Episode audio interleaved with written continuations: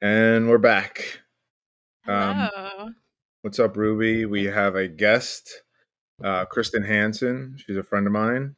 Um, I'm really awkward when I do these introductions because I, I don't know, I just it doesn't feel comfortable to me. But um, yeah, she's gonna be our guest today. Uh, hello, Kristen.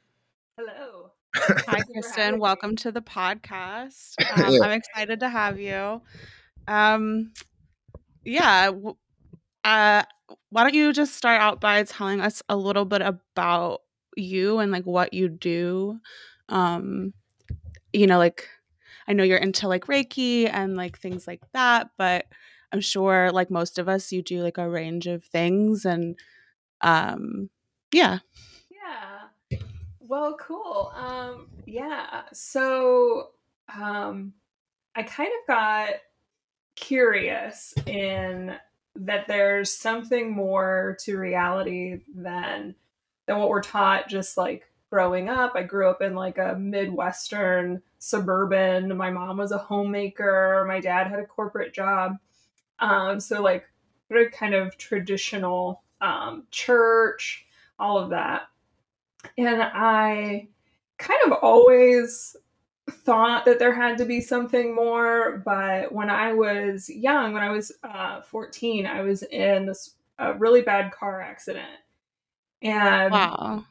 yeah, my um we were going on a like a father-daughter trip with it was me and my dad and my a guy that my dad worked with and his daughter and we had done this several years and uh, so it was kind of a tradition and Mhm. this particular year my friend um, decided to drive her like little pickup truck she had just gotten her license and so she was going to trail behind the motorcycles um, and just kind of carry luggage, that kind of thing.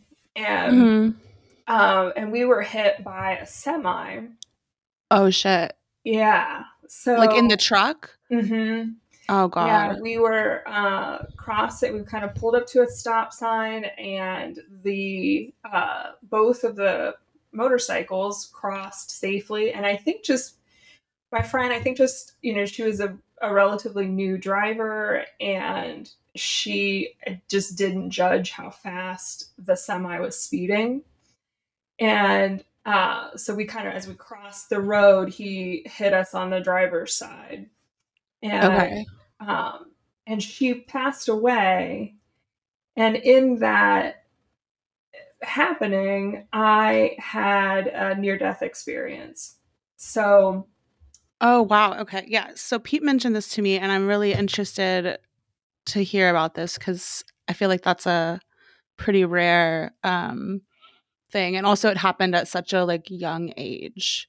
You know. It's taken me a really a long time to unpack it. You know, I think there's there's just layers. Um, you know, you have kind of that ground zero point where you're just like the situation happens and then you have like the immediate aftermath and the the just all of the fallout that and you just piece through part by part. Mhm. And when it happened, so I'll, I'll describe the the scenario. So I was greeted by three beings, one of which felt like my grandmother. Uh, my grandmother was a chesty Italian woman, and she had passed away the year before Mhm. and it just felt like her. And they were kind of standing in a row, and there was uh, like a tunnel behind them. And my grandmother grabbed me and was like hugging me. And I was trying, I was very confused. I just remember just this overwhelming sense of like confusion, but like somehow it's okay. Like this peacefulness that Mhm. is is kind of hard to find here in life. And she grabbed me and she there was communication, but it was so quick that and I in some ways I feel like I know exactly what was said and in other ways I feel like it's you know, I don't want to color memories just from it being so long ago. Um, yeah. So it was more like a feeling. And she turned me around to face to basically look out and see my body. I could see my friend's body. I could see my dad running up to the vehicle that we were in. I could see the truck that hit us. It was like anywhere I looked, I could kind of look through. I looked through the top of the vehicle we were in, and like I could look through things. And wherever I looked, I could kind of be there. I could point my consciousness there, but also still be with my grandmother in this space. And it was interesting. Wow. That's an interesting. I don't mean to interrupt, but no, you're fine. Go ahead. I just was so you feel like you kind of are like tr- in two places at once, like both able to connect with your body and also kind of be outside of it in this place with your like, like grandmother. just no boundaries. I wasn't confined by normal, like what we consider just like a normal 3D reality. Like there were the rules were different. Yeah, I think that's I mean it kind of makes sense considering like what was actually happening there um that you probably were in some uh, limbo or something like that um but I guess I've never had like heard someone describe it like that. I think that kind of paints a different picture than other stories I've heard of people having experiences like that, you know? Yeah. But yeah. anyway, thank you. Um, yeah. but yeah. yeah. Uh, it was, it was in the moment, it was just, it, it felt totally safe and totally okay while also, I was also at the same time holding this emotion of confusion. Mm-hmm. And in later years, like, and especially doing a lot of like shadow work and, and energy work, that being able to hold that polarity of emotion at the same time um, is just fascinating to me because I think like you know we're here in the third dimension in this like hall of polarity where everything is this or that. Mm-hmm. and it was such a visceral experience of it being this and that. And being able to like unpack that later it's been really really helpful just in my own journey. So I saw my dad uh, come up to, and he opened the passenger side door where, where I was, where my body was. And I, it was like in that moment, there was almost like a goodbye that happened with my grandmother. And I felt my body get I, I, my consciousness, I guess I should say, I felt my consciousness get pulled back into my body and like the heaviness of it of like coming back into it. Yeah. And I woke up and my dad was right where I had just seen him and woke up, started screaming, went into shock, and then woke up in the hospital like uh, a day or so later. Wow. Yeah, it was a wild experience. Yeah, it definitely is. Um, I don't even know how, like how to start or like how what questions to ask well, um i got one. Who were the other two beings? Do you remember or no? I'm just curious. So one felt feminine and one felt masculine and i my now my perspective on it was that maybe they were their guides or um, they really didn't say much um, they were just kind of there and in, in a way like almost like holding the energy of the space. Yeah. Um mm-hmm. so have, I, you, ever, have you ever tried to call them back? I have thought about it. Um, i'm just curious you know like i don't know maybe that like there's something there that you know you're connect reconnecting to their experience and that experience and like it could be healed you know that's what just popped into my head like thinking about it yeah, I I've thought about it. I've been thinking more about it. Um I I have felt like reservation around it. Just I think the way that my brain kind of operates is like I kind of wanted maybe to like piece through all of it so uh, just maybe for my own confidence um I don't know. I it's something there's a resistance there and I'm not sure exactly why. Um Oh, I mean it's a traumatic event, I'm sure, you know. it's going to stir up stuff. yeah, yeah, that's I that's the only thing I could imagine is just like it's a huge trauma and I mean, yeah, I don't know. I don't think I would necessarily want to like put myself uh, back in in that situation maybe. But you said something also about your grandmother and like you you said you didn't know exactly what it was that she said, but you had a feeling like an idea of what it meant and yeah, like can you share like what that feeling was? Yeah, it was it was this sense of safety and love eh, but the the love it felt different than what we kind of perceive love to be here. Like here i think we really associate love with this like idea of like kind of romance and and codependence and and it wasn't that. It was very just like solid grounded like it just is. And i it it was so interesting to me. I I was angry uh, for and or you know just kind of perplexed for a long time about why she turned me around. Like why did she make me look at the scene? And because it was like I she kind of like forcefully did it because I was like I was starting to reach for what was behind her for that mm-hmm. tunnel. And she turned me around and I I now since in the last few years that you know I've really kind of gotten more into and like opening up into like the my spiritual side. Um the amount of information and lessons that I've been able to really piece apart and understand just by the understanding that that realm is right here. Like it's like Russian nesting dolls. Like they're just it's not mm-hmm. this it's not this god in the sky you know sitting on a throne uh it, it's right here right now it's interactive it's it and like the what i thought were the the fundamental boundaries of reality aren't actually fundamental boundaries. It's just where we're experiencing it based on where our consciousness is.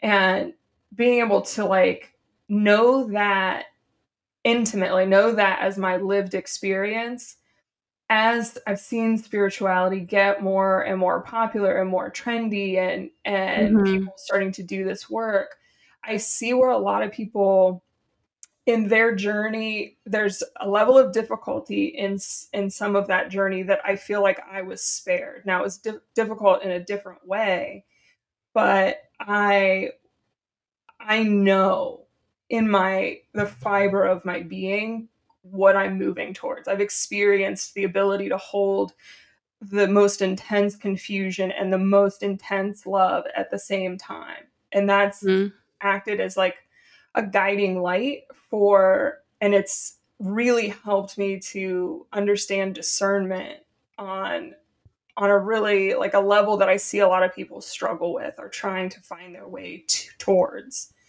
And yeah, I, I mean the being able to like unpack that was like it really really just important to the journey. Um wow. yeah, Go ahead. Sorry. Oh no, you're fine. I just I think that's such a like beautiful experience to be able to like hold those two things at the same time and also something you said about um you know just people on their spiritual journey like thinking like they have like it's there's something separate between you know us and this kind of eternal um, universal like love source god whatever you want to call it um, the idea that it's just actually right here and um, we do have access to it we just have these like limitations in our awareness uh, i think that's like that's a good way of describing it and i wonder if like because i think i also see people who practice spirituality but the way they kind of talk about it is like they're these like supreme beings because they've done all this work and they're these like they're somehow closer to god than you are um and like this there's like a yeah like a, a bit i think we've talked about this on the podcast a little bit but i kind of do want to dig into that um you know i i see people like that and it you know freaks me out. I'm like i don't want anything to do with that um but do you feel like you're able to kind of like see that in other people or what is your like Yeah. what is what are your thoughts on that stuff I I feel like the levels that we we try to give our power away and externalize our own internal universe is there's so many levels, there's so many layers. And I see people in their own whether it's spiritual ego or or whatever label, you know, bypassing or whatever it is. Um where they're still very concerned with what that externally looks like and wanting and getting their their deep dark shadow self getting those needs met by people by being the one that has the answer by being the one that people are looking to by being the one that like knows the thing. And and i look at that a lot of times with people and and to me it's it's clear the where the wounding is. It's and it's okay. That's not a there's no like wounding is really ultimately just neutral. It's just something Mhm. that we're holding on to that we've built a story and a narrative around. But really that's where the beauty is. That's where when you double down into that part of yourself you really get to know god. But i see people that even you know they say all the spiritual words then they have you know maybe they have a big account or whatever it is and you can kind of see where they're still looking for that. They want to be the good boy or the good girl and they want to they're just kind of coloring it in a new they're wrapping it in a new package. yeah they're seeking like their parents approval or something you know in this in this other yeah identity equal yet- belonging. different way. And i i think it's it is like there's nothing wrong with that. I think it's a part of the journey and we're all still you know dealing with the wounding like you mentioned Um, yeah. but i Yeah, guess i just think like there's something i don't know. I i hate the idea that people like like somebody has the answers and somebody knows the thing and like i just feel like it trips people up and maybe it's because it tripped me up on like my journey is like trying to listen to what other people did or practice the way that they practice and like follow the rules um if you will and i think it just like it it made me really insecure i think for a long time um that i wasn't like getting there and um i don't know like i get it it's part of their journey too but i try i, when don't- I, I don't know I, I guess i judge it a little more harshly than you do you seem so like able to hold space for all of it you know Oh, there's certainly times where you know things can get under my skin. I I try to I like when I'm working with people or just have even conversations with friends. Um, the point isn't for that person to soothe an aching part of myself. I I want to always double down on taking responsibility, like soothing my own self. And so when I work with people, my goal is always how do I direct them back to themselves? Like they have the answers. I feel like healers, we're here we're here to be like just aids in the process of you know you're it, it's tough to start to like trust yourself in the energetic realms and to see conceive of the power that you truly do hold. And you know i mean we're so afraid of our own power that we are constantly trying to give it away to someone else. Or something else. Yeah yeah i think that's that's Well, that's I mean- feels very true to me. that means like you have to be responsible and i think that's the biggest thing is like people don't want to be responsible for you know whatever you know? And it comes to every you could look at anything like from food to your health to you know your education your knowledge. It's like you know everyone wants to have a steak but how many people want to take care of a cow you know yeah. it's like it, it's work. It's like you have to you have to be honest with yourself. You have to realize your limitations. You have to you know it's a it's it's much more you know harder to look at yourself you know? Yeah. like really give an honest opinion of like where you're at and like what you're lacking. And you know i think the it's hard for people. the honesty is the biggest piece. It's the biggest part. Like because there's levels to it. And then there's levels you bump up to like what's socially acceptable. Like can i really be honest with my thing when i also have this this story playing that if if if i admit this to myself everyone will see this on me. They'll know this about me. And like that's not acceptable. Like we trap ourselves in layers upon layers of boxes just just to try to feel safe in this relatively chaotic and crazy experiment that we call Earth. and it's it's been an interesting journey. I kind of I decided to like a few years ago. I'll kind of when I uh, I guess this I'm tracking this in my mind of like where to start at this story. Um, but when I so when I went through that experience and I was young and it was I tried very hard to fit in like the normal boxes and be the normal person and to do all the right things and mm-hmm. it was it always came up short. There was always something like I found very early on that what this reality has to offer is a mere facade to the truth that actually exists. Now there's there's echoes of that truth here in this reality, but you've it's you, this that's part of the experience, right? It's like digging through and trying to find like what's the thread, what's really true here. And I had a stint in Christianity, and I mean I've done kind of like all around the block. And about five years ago, I was in 2012, I tried to commit suicide and ended up on uh, like anti anxiety, anti depression meds. Um, and that worked for a few years. I, you know, there's a place where Western medicine is good mm-hmm. and it can get you over the hump, right? Yeah, definitely. Yeah and I got to a place for me where I was like, I know that I know in my heart of hearts that this is not what this experience, this is not all there is to it.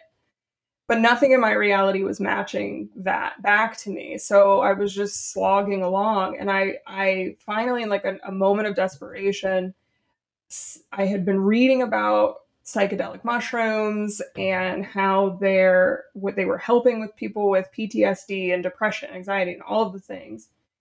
And I just kind of I set an intention, but at the time I didn't know that's what I was doing. That mm-hmm. that was if that could help me for it to show up in my life. And we had just moved into a house we were renting, and the neighbor grew mushrooms. wow. Yeah. So you didn't even realize you were setting that intention, but no, yet. I was just desperate. It, wow. Just desperate.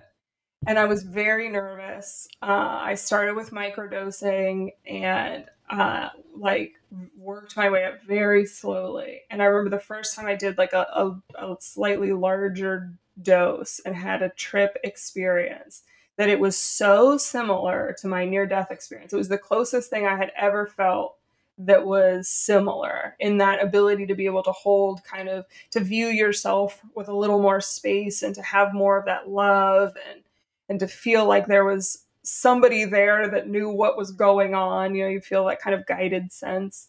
Mm-hmm. and that was life changing for me. That was like i knew it. I i knew there was something more. And like where does this go? And that that was a like a solid couple years of like really using psychedelics as a tool to I would go in and work on whatever trauma I could find and how to clear it and how to move it. And I felt like I was being guided in in where to go and how to do it and how, you know, and then the integration process. And mm-hmm. it just it absolutely changed my life and it opened me up then to all of this possibility that's now in the world. Like everything that we're, the fact that I get to sit here and talk to the two of you about this is wild to me. It's amazing. Yeah. You, yeah. you think, um, like working in that space allows you, the more you work with that space, the more you can bring that space without psychedelics? Yeah. So that's that's been interesting. So I relied pretty heavily on psychedelics for probably probably 3 years. Like I was just like very actively like it, it was my safety net to go into these spaces that I I didn't feel safe on my own to go into. You know, I would lose myself in the depression and and things like that. Um so and then I as I was kind of I, you know they're so good that I feel like the spirit world realm is so and your guides are so they really are so good at, at giving you the messages and giving you the information. It's it it's very visceral uh, the way that they seem to do it, but it, they are effective. and and uh, I started learning about Kabbalah and the Tree of Life and not that I I don't subscribe to any one particular path because I like kind of like I said like I think that there's a facade of reality but then there are these pieces of truth in everything and I'm looking for that in whatever the thing is. Mm-hmm. so I mm-hmm. find that the way my guides a lot of times talk to me is they like bring information and then there's like just one thing about it that I go like ah okay now I file that and there was something in and this I don't even know that this is really what the Kabbalistic tree of life. It, it's kind of what it's saying, but not really. Um, but that I, it made me realize. I looked at it as like, okay, if this is the human body, and if psychedelics jump you from this level to this level, we have to be able to go back through and to really integrate it into, if you want to call it our lower chakras or just our experience. We have to. There has to be a way to start to build it up from the, the underneath. Otherwise, you're going to lose all of the energy and all of the potential of the experiences that you had by tr- you're like jump cut, right? Jess always calls it a jump cut. You can't jump cut. So I found that psychedelics were this tool to help give me perspective, but then the work was okay, how do I bridge this gap?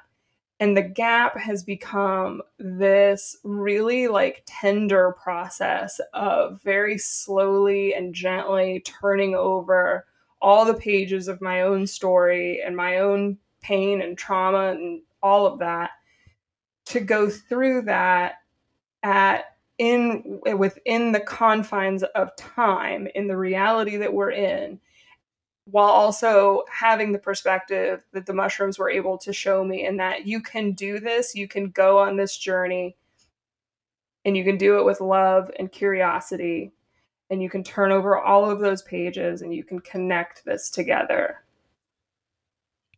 Okay. That is that is like so interesting to me because like I definitely like I definitely you know, tripped mushrooms when I was like a teenager and had no idea what I was like getting myself into. Um, you know, a couple of times as like a little bit older, like in my 20s. And I've microdosed more recently, but I I guess I never like used it intentionally as a tool until like eh, the microdosing I was actually like setting some intention there.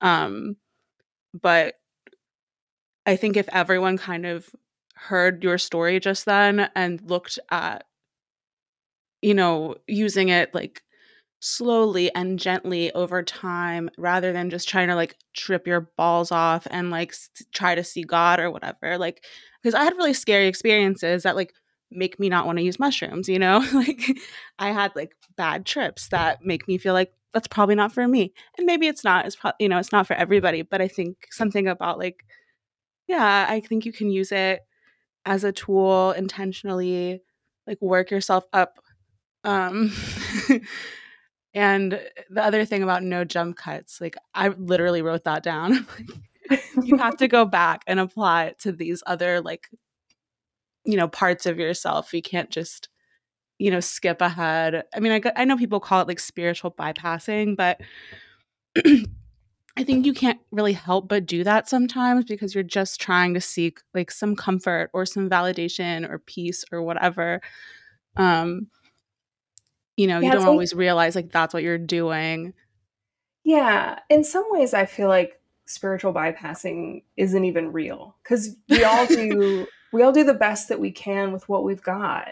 And if it's if we don't have the tools to process something we're then we can't do that mm. but i mm. think with the oh, i lost my train of thought it's okay oh um there where it kind of derails is that the ultimate, at least in my opinion, like the ultimate thing is that you, there's a willingness, there's a deep willingness and honesty. Like you have to want to know your story, every detail, no page unturned. Even though when some of those pages happened and you were young and it was too much for you to process and your nervous system shut down and you bottled it away, you did the best that you could with what you had then. Now, now you're bearing witness to the life that you've lived. Now you're showing up in service to yourself first. And that when when I think when that is your chief operating principle, you may bypass some things at certain moments in time because you're just not ready. But when you're driving towards that light, you're going to you're going to want to look at all of those parts of yourself. You're going to want to be able to hold all of yourself in love. Yeah. Well, yeah. I mean, I don't know. Like, I, I, have so many thoughts now. I don't know what, like where to go. Like, I'm up with where you like, you're, you're hitting a new level. Definitely a new level. Um, I just think like I think about like my first you know, of course, like I listened to too much Terence McKenna and like was like, you know, I gotta take a heroic dose and like talk to God and just have like my soul ripped out of my body. And I mean, my first like serious mushroom trip, like when I think about it, it feels like almost like God was like yelling and throwing up at me at the same time. Like that's how much like it it felt like such a shock and like like my whole like soul was like ripped out of my body type thing and there was always this like duality theme of like heaven and hell mm-hmm. you know and i always like super analyze that for some reason because it's just like why am i like i don't even feel like i was that religious to have that mm-hmm. you know and it's funny because i this is weird, but I was watching Pee Wee Herman with my kids the other day, which is like one of my favorite childhood movies. And there's a lot of themes of like burning in hell and stuff like that. And I always think like, was it the movies that programmed me? But I'm going off on tangents. I don't even know where I was going with this. But um I think it's no. definitely important to kind of like go gently. You know, it was always this theme of like jumping into the abyss but it's like if you're not ready it's gonna like mess you up you know it, and that trip alone i remember messing me up for like two years of mm-hmm. like analyzing like every second every moment like and it was like an eternity you know yeah. so it's not like I, I feel like it's important i don't want to sound like a nerd but it, it you know, if you're gonna mess with this stuff, like know what you're doing and definitely take the time to like be gentle with yourself and like because yeah, all it does is like ma- to me it magnifies like almost like your subconscious, and it's like every little nook and cranny of like your childhood and your like programs and your religion it's going to come up you know? And then in terms of like microdosing i feel like it's just such a it's such a gentler way to like kind of look at things and um you know i microdose and i feel like the biggest thing i get from it is like this like it's like your consciousness almost flows better. Mm-hmm. you know there's like a it's like instead of you getting stuck in like these ideas or these thoughts it's like you can feel it and kind of breathe and like move through it you know? Yeah i feel like i'm able to be like more gentle with myself with like you know when i'm using the microdose like i think it's easier for me to not be so hard on myself and um like even like yeah i think it's just it's i'm able to be more present with myself rather than like constantly critical which is kind of how my brain like operates. Um there's some i like to think of the the mushrooms as like so you have all these ingrained neural pathways that okay yes that's a physiological response to emotional trauma physical trauma however it occurs. So there's this link now where we're talking about the emotion. So this is more of this energetic space, and we're talking about these neural pathways. So here's this like physical embodiment of your lived experience. And the mushrooms, the psilocybin, they are able to, you've got your neural pathway. This is how I respond in this situation. This is the trigger that comes up when this happens. This is the path. This is what I do day in, day out. This is who I am. This is my personality. This is everything I know about myself. And the psilocybin comes in even at a micro dose level and it starts to create off ramps. So now it's like, oh, well, maybe I don't have to respond this way. Or maybe even just the question of why do I respond this way? Mm-hmm. And with Pete, with what you were saying about this that intense experience in Ruby having some difficult experiences. Um, I've certainly I have certainly had some some difficult experiences. yeah. Yeah. But I think even with those, there's there's almost more that you can learn in those, but that but you don't have to learn it that way. You're going to learn about yourself when you when you are committed to knowing yourself. You're going to reality and your guides and everything is going to present all of the opportunities for which for you to know yourself deeper. Uh, so we you know you don't have to rip the band-aid off. You don't have to do the heroic dose. If you choose that there's gonna just you're just you're processing a lot more information a lot quickly. Yeah, it's like uh, taking the express train instead of the local. Yeah. Yeah. yeah. just like I that was the thing. It's like I it well, I definitely had an ego death in that experience as well. So I think that was like the shock of like this aware you you know because you have such a paradigm like if you're raised by m- most of the religions it's like you have this paradigm of like what God is, and even if even if you like, I always had a hint of like, oh, this doesn't seem right, you know, but like you always have that program in your head just from your family, your society, everything. So it's like when you have that program and then all of a sudden you have this like experience of you know, it's like words don't teach when you have the awareness where you're like, wait a second, I'm not just me, I'm everybody, or like, wait a second, am I Jesus? You know, like those yeah. like awarenesses because it's like you you can't learn that. You have to like feel it.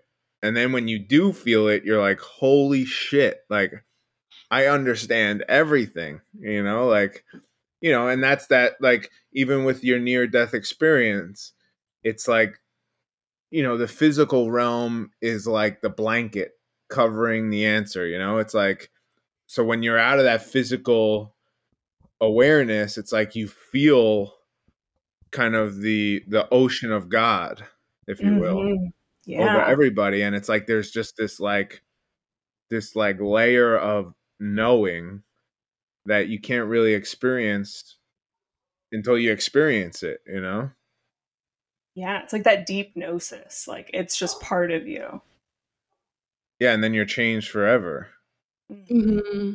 because you've had it like, oh, okay, I understand this. Like, you know, because like I feel like when you mostly the Abrahamic religions, obviously, it's like God is kind of always taught as like a separate entity to us. And maybe that's because in this realm you kind of feel that. Mm-hmm. But like the Yeah, tr- you know, the truth is nothing separate. In in some layer we're all together, you know? So it's like when you when you have that awareness it's like, "Oh, it's such a it's such a shift because it dest- it kind of destroys all the structures in your life you know like even everything you know even like your gender your race your you know it's like everything that you thought separated us really means nothing when you get to that layer Yeah, all the opinions you've spent like your life kind of figuring out like where you stand on issues. Like when you have a moment where you realize like we're all the same, like there there is some, you know, like in, infinite like tie between everyone. It's like we're not separate.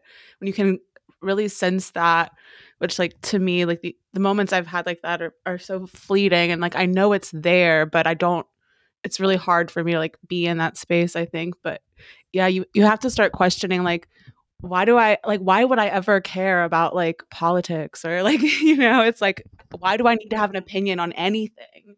Like I have a kind of a strict um, no label policy I love in my that. life.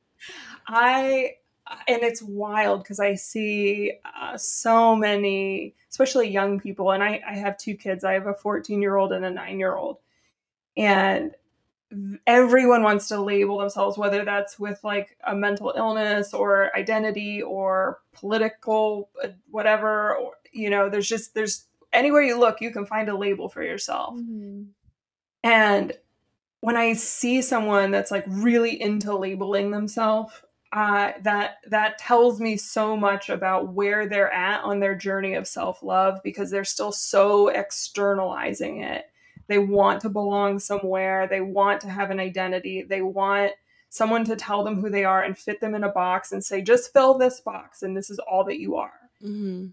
and it's i i got frustrated with it and in my own life and went like i just no labels. Like i don't i'm nothing. I I'm everything and nothing and i'm not subscribing to anything. And it gave me such like freedom and flexibility to just like be.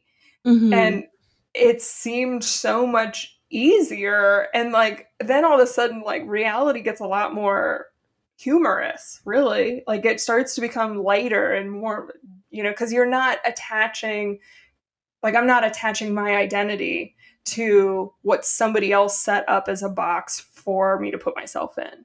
Mhm. so now i just get to kind of like laugh at all of it and it it's just more joyful. It's more silly. It's more gentle.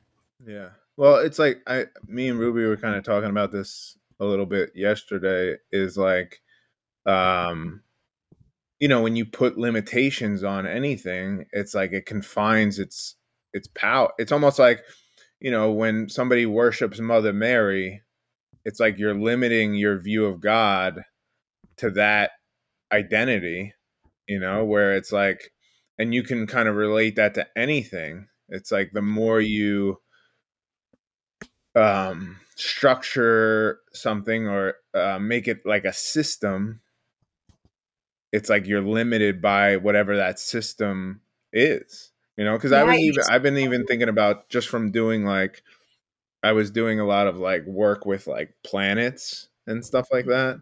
And I was thinking it made me think like maybe even like the chakra system limits us in some way mm-hmm. or another i You think it 'cause I was- like our astrology like people we were talking about like astrology and how people you know some people believe like your planets are kind of like your karma but maybe they're just like your limitations you know Yeah, I agree. I, I think there's there's stuff, there's threads of truth in all of this. And if something like if you cross something, if somebody learns astrology and at that stage where they're at, it makes them feel uh, motivated to, you know, help them to see themselves more clearly and they can, you know, run with that, cool.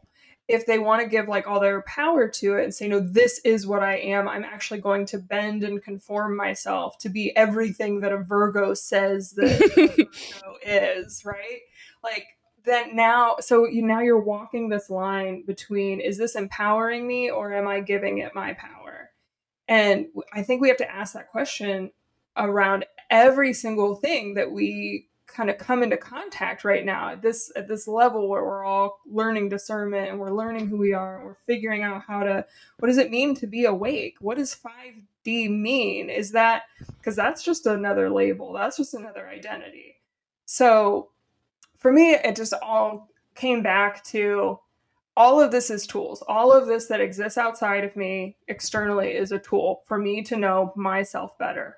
And the better that I know myself, the more honest I can get with myself, then I'm going to attract other people that are on that same journey, that are in that same place. And then now we're able to offer each other our tools.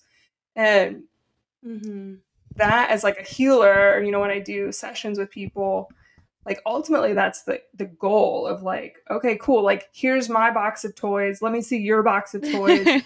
Make what works for you. Remember like remember you it, this is your journey, this is my journey. Like you you know, none of this has to be uh you know, not going to tell anybody like what to do or how to do it, but just like, hey, this is what I have figured out. What have you figured out? Yeah. I love that, like showing each other like our box of toys. Um, that's yeah, because that, that's exactly I think like what we're trying to do on the podcast, and like just I mean, anytime I've like given someone like a tarot reading or told them about their like astrology chart, um, I feel like I learned something about myself, you know, and probably just as much as they like whatever they get out of it, I usually get just as much out of it if you you know think about it. Oh, yeah. Um, i really believe like i don't know if eh, there's i can't remember what principle this is tied to but it's like that learn teach like it goes hand in hand. I'm gonna i'm gonna learn just as much from teaching as i am from as someone's gonna learn from teaching me and it we're just we're in this like very symbiotic relationship. Definitely. Well, that's how it should be i think in my opinion. Yeah well, you you attract your clients. You know, I think like every client I have, I kind of you know you learn something or like why they're holding certain things or how they're holding things, and like the more you you work, the more you see like I guess general rules in terms of certain things and like how the mechanics of things. Like I feel like just from teaching mediumship in the last year, I've learned like so much on like how people connect and like what limits them and what people understand and what they don't understand and like the common thread of like programming from culture and like what they expect you to you know like a lot of people think mediums are just like seeing dead people running around all the time and it's like you know it's it's not like uh the movies where like there's all these ghosts just trying to talk to you and stuff you know like I thought that for like a long time, longer than I'd like to admit. Um, I I literally thought I was like doing mediumship wrong, uh, or that it wasn't mediumship because I was like, well, but as how do I know? Like, what's the experience they're having? Because I. it's true. I mean, people think like it's supposed to be like this like grand experience, and it's you know I think it's much more like palpable and like um common or like everyday type stuff. It's not, you know, the movies. Things are so much more subtle in than like we think they should be. I think I don't know if it's like the conditioning from movies or the fact that like we are in physical bodies right now and so we, you know, are touching the table and, you know, can see ourselves. But like I don't everything everything else it's like such a subtle process Mhm. such a subtle process and i find that like time the idea of time really starts to become a tool when we get like really okay with the subtleness of the process because then time is like it just comes in as like here we're gonna just like slowly unfold this maybe emotional reaction that you're having so you can really take a look at all the pieces and the layers of this emotional reaction so you can really know it so you can really clear it so then time starts to be this like tool for you but it's like you have to be willing to trust the subtlety which is hard Yeah. Well, it's like Mm. it's like gradual steps. It's like you know when you first start kind of working on yourself, there's like these obvious issues, like almost like emotional reactions. Like uh, I would feel like anger was my go-to emotion, you know. But like once you pick that anger apart, it's like oh, there's like these miniature parts connected to other issues from like memories or um, past trauma, and it's like every time you pick something out it's like you can see clearer it's almost like you're it's opening your view you know? Like right now you see like right in front of you and there's anger. And then like once you peel that away it's like your vision gets wider and there's like these little subtleties to the point where you know now you're like wow i didn't even know i did this you know? And then like you start to pick apart all these little things. And i mean i, I don't know. I always go back to the parents because i feel like they're the ones that program the, the most people will listen to this podcast probably tired of hearing about like how much our parents affect us but it's so true though. I mean it is you come as like a new human and here are these like adults that are like hey this is how you human. I mean there's uh, and they have no idea yeah how to human they've just been bumbling around longer. So it's like it, it's gonna be crazy. Yeah no Oh. yeah. I mean i always think about it too even i'm sure you do you're a parent it's like i always think like how am i affecting them you know like oh that time I i, like smashed something because i was angry like is that going to be a core memory for my son like i told my kids that uh, i was like you don't have a college fund you have a therapy fund. Yeah.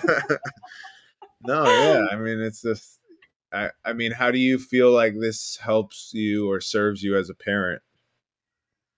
Um, I th- I think that it definitely serves. I think I'm able to have more communication with my kids around their own emotional regulation and their own experience in reality and how to you know when they have interactions with friends or you know just the the schools and how it can be chaotic. And a lot of times i look at like what's going on and i'm like there's nobody nobody's in charge. And like everything kind of defaults to the least emotionally mature person in the room. That's true of families that's true of of uh you know a school community.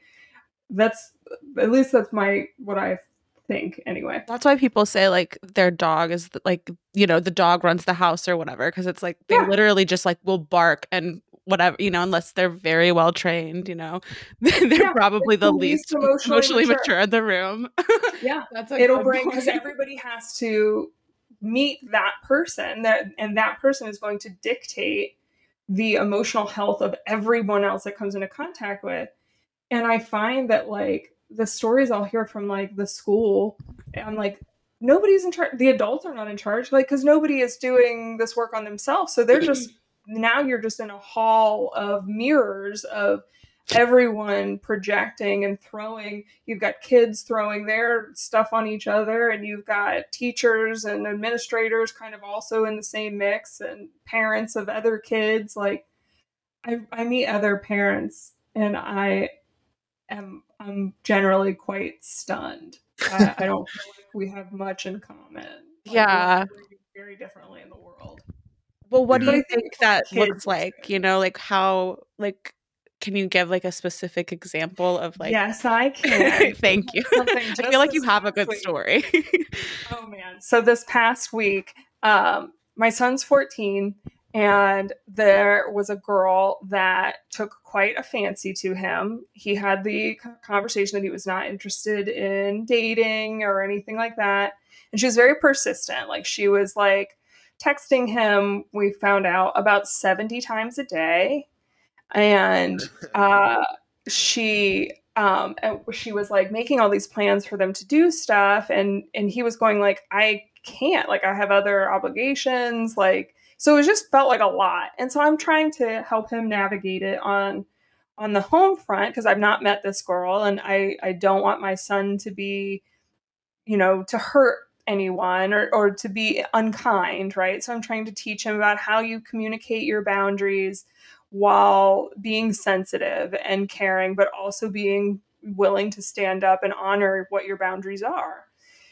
So we have this conversation and um, they like loosely talked about it at school. He said he wasn't very comfortable. Like she would like to hang on him, like when she would see him, or and like all the text messaging and the calling and all of this.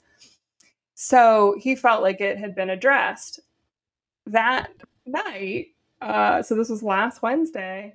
I am downstairs in my room getting ready to go to my Reiki class, and I hear all of this commotion upstairs, and my my husband's upstairs, kids are up there we have like a three level split so it's like that's the upstairs is the main floor. So and i hear what sounds like a mom talking and the mother of this daughter of this girl uh, brought her her daughter and the daughter has a twin so t- her two girls uh, and just walked in my house.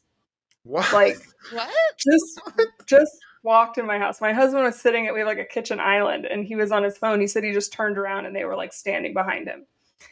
And wait Uh, what I wonder if the daughter has poor boundaries. Like, well, oh yeah, it You gets know? better. So, yeah, so the apple doesn't fall far from the tree.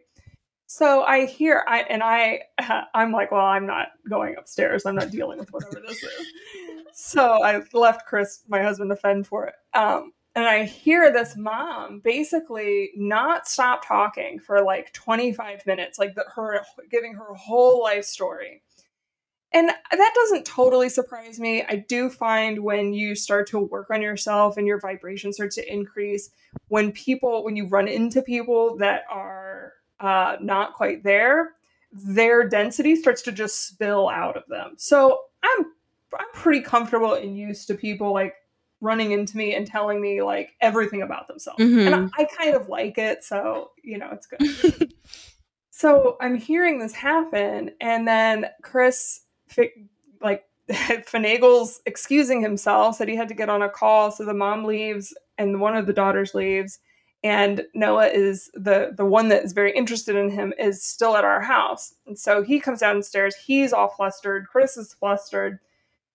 So told Noah, my son, to take go for a walk and just reiterate your boundaries. Like this is really and and we're all, even me, I'm reeling as well. I'm like, this is insane. Like, I mean, I'm sounding very calm right now, but I was like, I don't this is above my pay grade. Is there an adult I can so they go on the walk and they're talking whatever and i'm just about to walk out the door for my class when they come in. And instantly the girl is well i just want to let you know that we had plans and noah forgot. And, and so she there was like this manipulation in her tone of like now she's pinning it on my son and and i just made a hmm. joke about like young people working on communication or something. And she goes well let me stop you right there. We are not dating. And we you know everyone thinks we're dating but we're not dating. I was like okay well i have not mentioned anything about you dating and it was so it was like thing after thing. She was like pillar to post and all over the place and and all i could feel in her words and in the energy was this like extreme emotional manipulation. Now okay yes can i dig deeper into that and say there's some major red flags here? Uh, there's something going on at home for sure. But my priority is not to entangle myself with that particular situation because that's not my that's not my backyard to clean up. My yard is to keep my son safe in this situation and to talk to him about boundaries and about you know within because it's kids have phones now and are sending pictures and everything else uh, you've got to worry about uh, you know if this girl decides to send my son an inappropriate picture well in the eyes of the law my Hmm. son now has child porn on his phone um, you know that didn't happen but now we have to go through the process of okay we need to block her number and we need to also let the school know that there's been some like some questionable behavior and you know it's like you have to kind of i always feel like when things happen in our physical reality it takes so much energy for that thing to physically manifest that there's so much, so many layers of things that are intertwined into any specific moment. And so ultimately, like, this is a neutral thing that's happened. Anything, I, I believe that anything that happens in physical reality is ultimately neutral. And then we assign value to it based on our own trauma or our own stories or our own boundaries. And so the objective then becomes okay, how do we strip all of this away? How do we know where our trauma is being triggered in a situation? How do we know where our boundaries or where we want our boundaries to exist in a situation? Where do these things actually live? Taking all the emotions of this is an insane situation that's happening and go, okay, what what's the brass tacks here? What what is at play? What energy is trying to come up and be seen right now? And how do I how do we effectively move that? So with my son, I basically got to take him through that process in real time because he was feeling overwhelmed. Like he's he was like having trouble sleeping and just feeling all this anxiety because he felt like this girl was like not going to leave him alone and he mm. didn't know what to do. Um so yeah, so it kind of became like a this is what we're dealing with. This is what the energy is. Like if energy doesn't lie, uh, you can take anything, you can break it down. Mm-hmm. And that to me at least gives me a feeling of empowerment of like, okay, like we can break this down and we can break it down without judging it, without judging ourselves, without judging someone else and just go, what are my boundaries and what's happening? Mm-hmm. Yeah. Well, he obviously was picking up on her like like attachment and her kind of like manipulation and of course that's giving him anxiety but you, you know like most of the time especially when we're starting like especially when you're a teenager everything feels like kind of your fault like or at least it yeah. did for me like i would be you know if i have anxiety like there must be something wrong with me and sometimes mm-hmm. it's just mm-hmm. there to tell like to warn you like this situation like is you know it's getting out of hand um and no, spot on. Like, You're spot on. Yeah, it's not. Uh, in Don uh, Don Miguel Ruiz has a uh, the book The Four Agreements, and I love that book. And one of the four agreements is don't take it personal. And we as humans, we take literally everything personal. I know. Even ourselves, even our own stories. Like we take our own thoughts about ourselves personally. And if we can unwind that and we can get to a place where we like for me i think of like okay i know that i am an aspect of source consciousness. I'm an aspect of god. And the aspect of god that i am and what i believe everyone is is love and curiosity. That's it. Everything else outside of that is uh, an experience that i have chosen to have and understand about myself and a narrative I've built around it.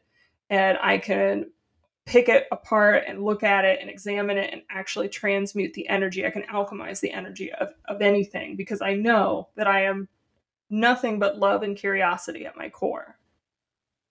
How do you how do you hold that well, first off, I was gonna say definitely a better parent than me. I don't know about that. Usually, usually I just like Anna got into a fight with a boy on the bus. I told her kick him right in the nuts.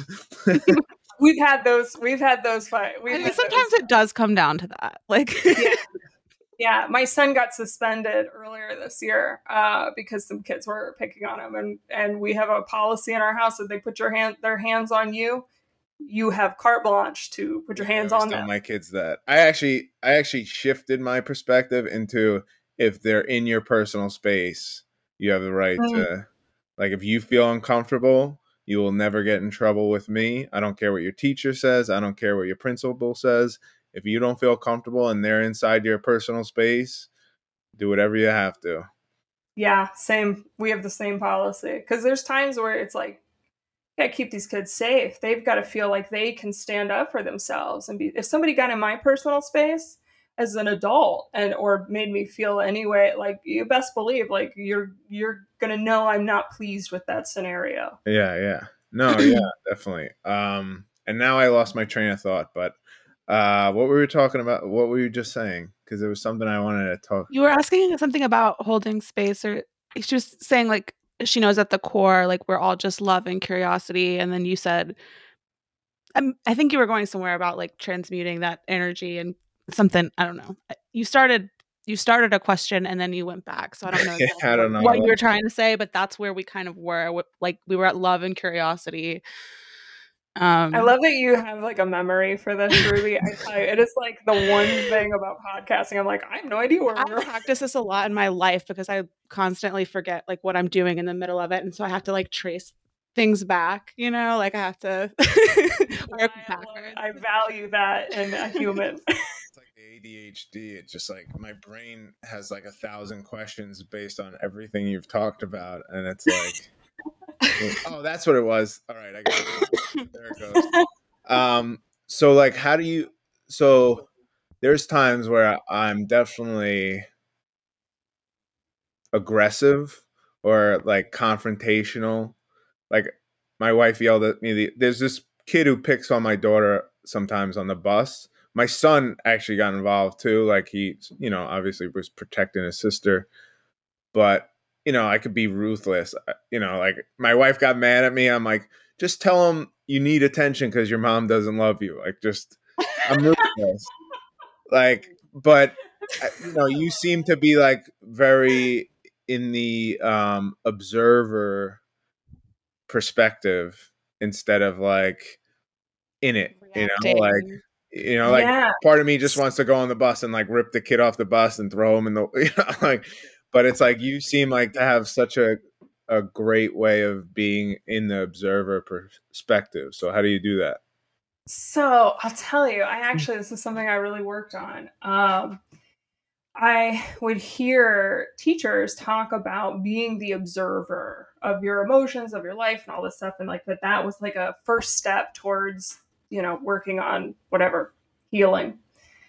And I would get so annoyed because I was like, well, what does that even mean? And I came up with this little trick that uh, I call it installing the tripwire. And basically, I I started off the first week. I set an alarm on my phone to go off every two hours. And when the alarm would go off, I would just take a quick pause and what am I doing? where am I at or where am I at? What am I doing and how am I feeling? And it would be like at first I was, you know, you're just you're just taking stock, right? And it's a grounding exercise. It pulls you back into your reality. It pulls it back into your body. Mm-hmm. And very quick and then on about whatever I was doing. By the second second week, towards the end of the second week, I didn't need the alarm. My my, my brain was like re- just remembering to kind of pause and take stock throughout the day. And then what started to happen was when those intense emotions started to show up, what if I was if I found I was mad about something, especially anger, because anger is such a heavy, dense emotion like when, when you're in anger you're in it. Like you're you can't even fathom that you may at some point ever not be angry. Yeah that's a that is exactly how it is because i think for me to like actually physically express anger out in the world like i'm fucking pissed. I've like reached a limit. There's no like calm down take a breather. Like i'm you know like it's it's yeah, kind of explosive because I, I think i suppress it a lot right and i think a mm-hmm. lot of mm-hmm. people probably do because it's really not acceptable to like throw things or punch people or you know like you you can't really show your anger the way you want to most of the time like i don't know so it builds yeah. up but. see like that's my problem with anger too is like i feel like i like it Anger's you know? a, I, like a con- like i like the energy of like confrontation it's like this like push and pull. Like it's mm-hmm. like not. Sometimes I feel like I'm not even eh, mad. I just like the like you know you think this, well I think this. Like you know, and it just like feels like a. It, it, I mean, it kind of feels like sexual, and it's like very like passionate. Like you're you're like I believe this, or you know whatever, and it's it. I don't know. I it, I like it sometimes, and it's hard to like get out of that identity of like wanting that. I I think honestly, Pete, I think that in some ways, like that's almost a more healthy attitude. Uh, Ruby, I tend to be more similar to you, where when I'm angry, like it like wants to shut down or like over the top, or I can't find a, a way to make it like a useful energy mm-hmm. for myself a, all the yeah. But with Pete, so by doing this like tripwire, what I found was that it would just create enough space in my system for me to like either course correct and go, oh, holy shit, I'm in the middle of like, I'm angry because uh, this very trivial situation is actually sparking this like very deep wound that I have. So I'm going to go ahead and address that wound and then come back and deal with the appropriate level of anger for this this bullshit over here, right? so with what you're saying, Pete, even in that, I think it's almost like it just gives you a little more awareness to go like, uh, is this really like worth do I really want to be like having this back and forth right now? I do? Okay, cool. I'm gonna continue. Or uh actually like this isn't what I want to do. And neither are right or wrong. It nothing's right. It's just awareness. You're just putting awareness on it. Yeah. Yeah. That's the thing about observation or like being the observer that I think was like is still like the hardest for me to practice because I think, you know, just the way I tend to look at things is pretty analytical and I do want to assign some kind of like truth or value or good or bad. Like I want to be able to kind of like categorize it and file it away somehow.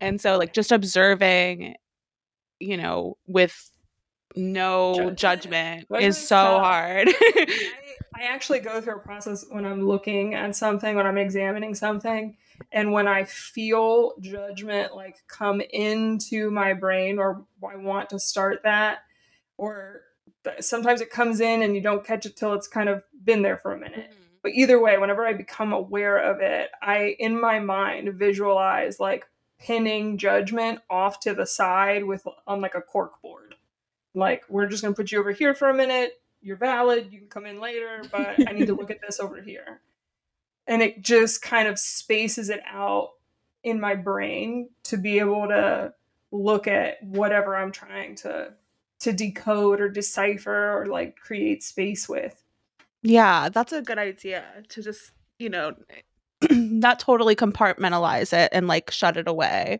but just you know, move it over for a little while. yeah, it's showing up because it's showing up to do a job for you. A job it's we do the best we can with what we've got. And judgment is a tool that keeps us safe. It keeps us from acting a fool or doing something that we're going to regret later. It's it's valid in its existence. It just tends to run rampant. It tends to it's over it's it's taking a, a, bigger role than it necessarily yeah. needs to have. And it it's just like that whole thing of it the the least emotionally mature that that includes your thoughts. The least emotionally mature thought floating around your mind or in your ego is going to dictate everything else. And mm-hmm. so sometimes it's just like okay buddy like you're valid and i love judgment. I love that you come to save the day. I love that you come to keep me safe. I love that i love you. You're great I'm just gonna pin you over here for a second because I want to look at this. yeah, you'll have your moment, just not right now. Yeah, um. yeah, you'll have your moment. You'll have your moment. And judgment, I find then that judgment starts to almost kind of shrink into a a, a where it is truly useful. You know, discernment and judgment are essentially the same thing. Mm-hmm. It's trying to keep you safe. And so there's a validity to it. Like if you're walking down a dark alley and you see a scary dude standing there, like you want judgment to come in and go like, "No, this guy is bad news." But you don't want judgment to have such free rein that like every thought you think or every time you try to like examine yourself on a deeper more honest more intimate level that it's coming in going like you know rearing its ugly head. Because it doesn't it doesn't actually have a job in that moment. It's not keeping you safe. It's keeping you it's keeping you trapped and so it's it, it'll start to recede into the space of like when it's necessary because you've taken emotional control over all of the energies and emotions yeah. that live in your body because i think otherwise like you know we're just on autopilot and our emotions are just like fluctuating and running like yeah like they have power over us and mm-hmm. you know when mm-hmm. you just don't look at them and you let them and you just respond and react like to, without taking a minute you you are on autopilot and you it's kind of like what you were saying earlier about um like having these like off ramps mm-hmm. um, like it like something about t- taking psychedelics uh kind of helped you like figure out where those off ramps were um and i think that's you know it's it's the same thing with like pinning judgment over to the side for a little bit, you know, or um, checking in with yourself as far as like what am I doing, how am I feeling, like those questions. You know, it's just it's just a little bit of like a yeah, taking a break, taking a minute, giving yourself more space, so that you're not yeah. just autopilot. Like you got nothing but time. Well, I mean, really, you yeah. know, we're just trying to get to know ourselves. Well, like that flow you get from the micro dosing and stuff like that i feel like when you're flowing it's like you kind of just like observe your thoughts and like it processes much easier than like if you're not and you're kind of like getting stuck in a thought it's like you you keep repeating it and you keep breaking it down like more and more and you kind of like you know dissect it like why am i feeling this? Why is this? Why is that? But i mean i don't know like i think for me i i feel like the best way to a lot of times the best way for me to stay out of judgment is like I feel like it's suffering. And I don't know if I like identify with that and that's why I say that. But it's like you once I suffering. Yeah, I love suffering. Maybe I think that's kind of why Pete and I like get on so well, is because we both kind of like love to suffer. yeah, Jesus complex. Like I gotta bear a cross and burn in uh, hell and then I'm like resurrected, you know? Like I I feel better about even like I it was funny, me and my wife went to hot yoga Saturday and which was massive suffering and it's like I we were talking about it cuz we kind of both felt the same way is that like we're sitting there and there's like we're in the back of the class and like there's people in front of the class in the mirror they're all like shredded doing like splits standing on like their pinkies and like saying these mantras. They all have like hot bodies, and it's just like you're looking at them uh, like we get it, dude. We know you're hot. We know you got abs. like, all right. And then like by the end of the class, you're like so much suffering happened. You're just like, he's probably all right. He's probably not a bad guy, you know. the beginning you're like judging them because you're just like not there or whatever and like who really cares but you know, by the end of the class, after you guys like suffered together and like drip sweat and like just all this stuff, it's like, eh, you know, it's all right.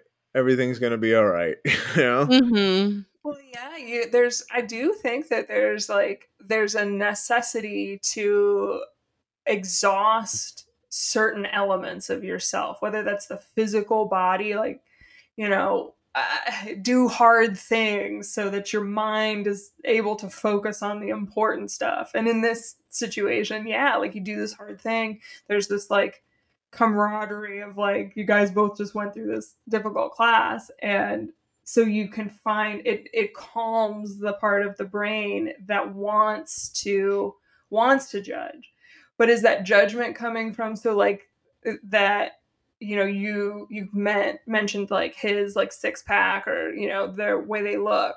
And so then is there your own internalized narrative and self judgment over an aspect of how you look or how you show up in the world and then you're able to quiet that voice in your mind because now you've done something difficult and you realize that that's just like a peripheral kind of bullshit narrative that's rolling around in your head mm-hmm. so then the work becomes how then are you you've identified then and this is purely just like speculation just based on on what you said and how i would approach it It's like, okay, so I'm feeling this judgment, this outward expression of judgment towards this person because they seem like a chotch and they've, you know, is this all they do? And, you know, what they should they should really know what stress is, see if they can really keep that body, and like all of that stuff, mm-hmm. right? And then I they're neutral, right? They're just the mirror that's showing me what's inside of me. So then I get to sit down and go like, all right, well, um, I guess I feel a lot less confident in my body than I thought I did. Can I sit in the space of, can I accept that I feel less confident? Or is this a situation where I need to employ change um, because I, I want something different that I'm actually living currently? And a lot of times I can go like, ah, actually, like I'm really kind of okay with like where I'm at, or or or I will make a change, whatever it is.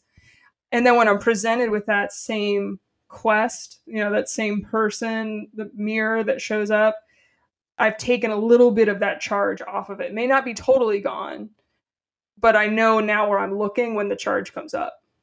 Yeah. yeah, well, that makes just sense. on a side note, I ate three double cheeseburgers that night, so obviously weren't that concerned. You know the deci- decisions. It's a surface level difference. It's not decisions are uh, that's, that's where my mind went. it's like it's this ultimate dance of acceptance. Yeah. Cuz like, you know, and like the more it's a process and the more that the more that you just kind of find little things to let your mind do like a mind exercise of processing through without the judgment, then you start to pull some of the charge off of it. Now, it may not be totally gone. It may and then there may be one day where you just go like, "Oh, that doesn't like bother me in the least." And it doesn't there you've changed now your relationship to this thing that is ultimately neutral. You've just pulled all the charge that you held in your body towards it. You've you've alchemized it. Mm-hmm.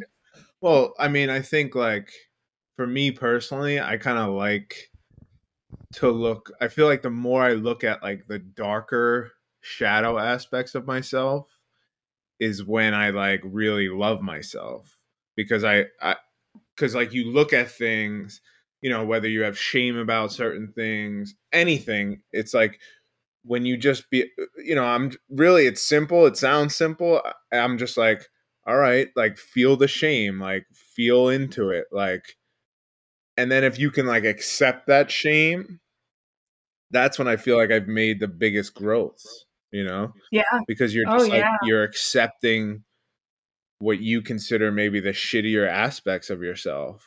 Like oh i'm you know one of my things is like i always try to keep busy. So when i feel lazy you know it makes it makes me sad. So like i i try to like even like in the last couple years i try to like if i feel tired you know i'll sleep in like and like accept that aspect of myself. Like you know it, like and when you look at those darker aspects and accept them i feel like that's when you really like start to love yourself because that's what you that's what you're judging the most about yourself or that's the your parents voice in the background like oh work harder do this mm-hmm. you know like do the right thing or like but what's really the right thing? It's what's right for you. You oh, know? yeah. and it, i mean it's only taken me 40 years to figure this out but like in the last couple years it's like you know all those judgments and it goes back to everything like religion and the good and evil and the duality. It's like you you think all these things are bad but it's like i don't know who the hell made all these rules anyway? Mm-hmm. i uh, i was at a music festival um, that we go to we camp and do the whole thing every year and i was uh, on lsd and and I was looking at the crowd and all of these young people and everybody was like having a good time, but you could you know you can kind of watch and see where like nobody could sit still. Like everybody had to like we have to go over here, we got to go to the bathroom, we've got to go to the this stage, we've got to do this thing and like this going going going.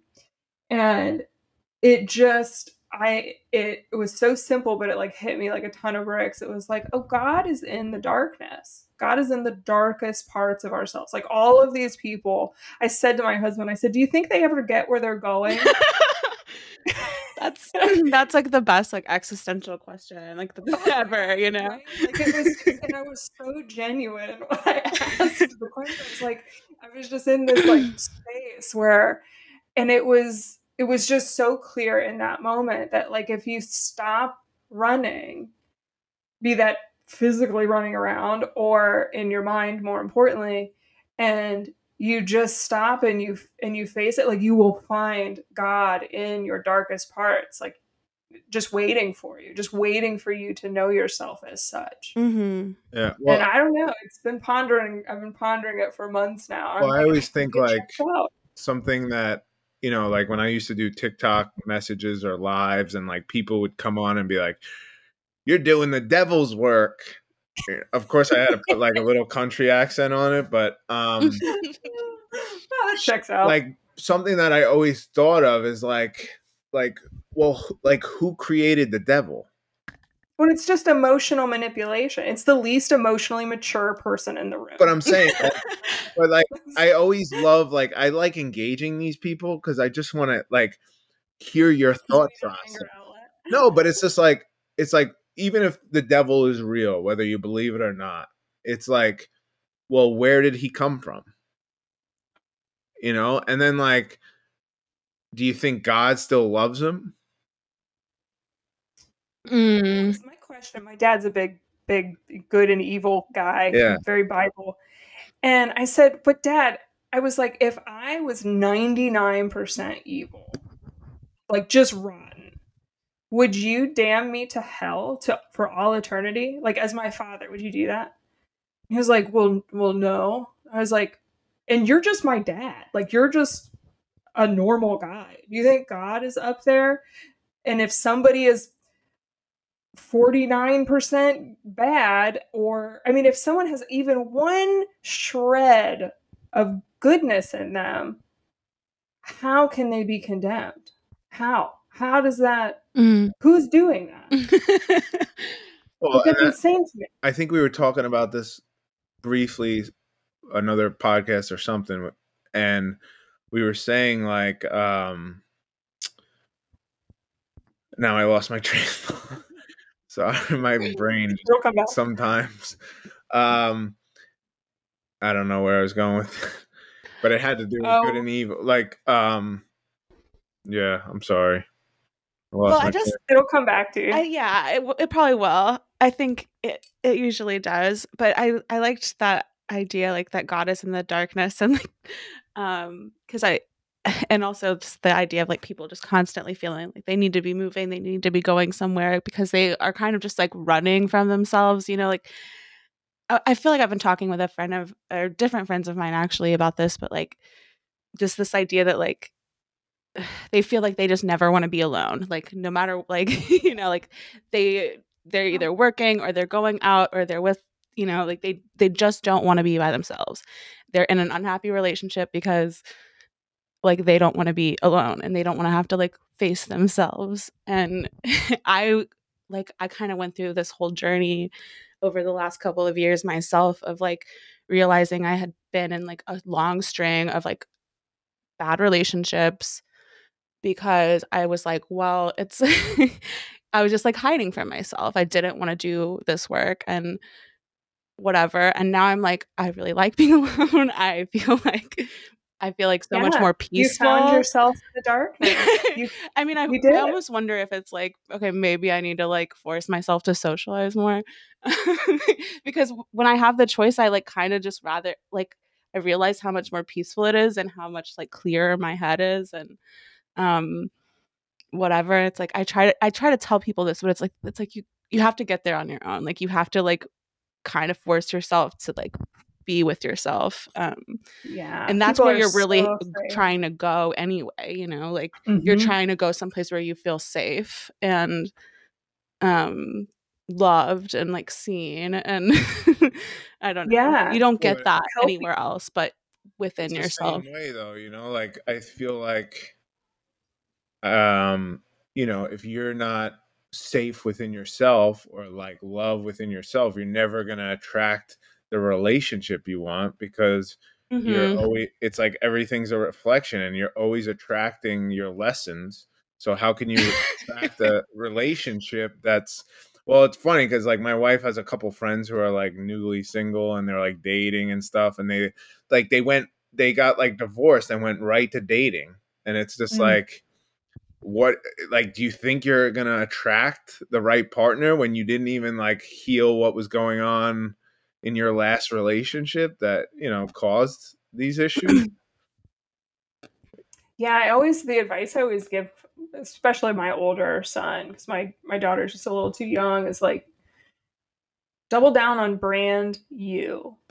You're it. Like you take the classes you want to take you read the books you want to read you do the things you, all of that that you want to do forever. Like that's your rule. You're building your brand. And I my explanation was like when you do that you now are attracting people into your life that have these things in common with you or are at least at a place where they know themselves to the level that you know yourself. And now if that comes to like dating relationships now it's not just because you know they're single and you're single and so okay let's just you know see if this works and the chaos that ensues from that point it's you know yourself. You're not afraid of yourself. You're not afraid to sit alone. You know what you like. Double down. Yeah I that's agree. really good advice. Um well i don't know. We're here at like an hour and a half. I don't know if there's anything. I've got to take my daughter to dance yeah. class. Awesome. Here, so well, do you want to tell people really quick, like where they can find you, or do you have anything you want to promote? Sure. Um, so I'm on Instagram at Kristen Hansen four four four. Hansen and Kristen are both spelled with an E. Um, I also have a website. It's www.multi dash dimensional dash knot dash detangler. Okay, I will link that. yeah, uh, I don't know why it's the you know you think you're being cute and then you're like oh this is the most complicated thing ever. Uh, but people can book Reiki sessions online. They can reach out to me on um, Instagram. Um, I also have a podcast, Ascending Masters podcast. Um, and I do uh, sessions. I do, and I do some coaching stuff. Where really, it's a, a, lot like conversations like this. It's just kind of helping someone identify where they're at mm-hmm. and the ways to kind of lead them back to their own empowerment. Awesome. Well, thank you so much, Kristen. This yeah, is super interesting, and I feel like I have a lot to to think about and unpack. Like, I feel like I learned a lot here today. oh, that means so much, and I. I I just am I'm honored to be able to to show up and do this. Yeah, so thank, thank, you for you coming guys. on. Thanks for coming on. All right, bye. Yeah. Bye. Talk to you soon.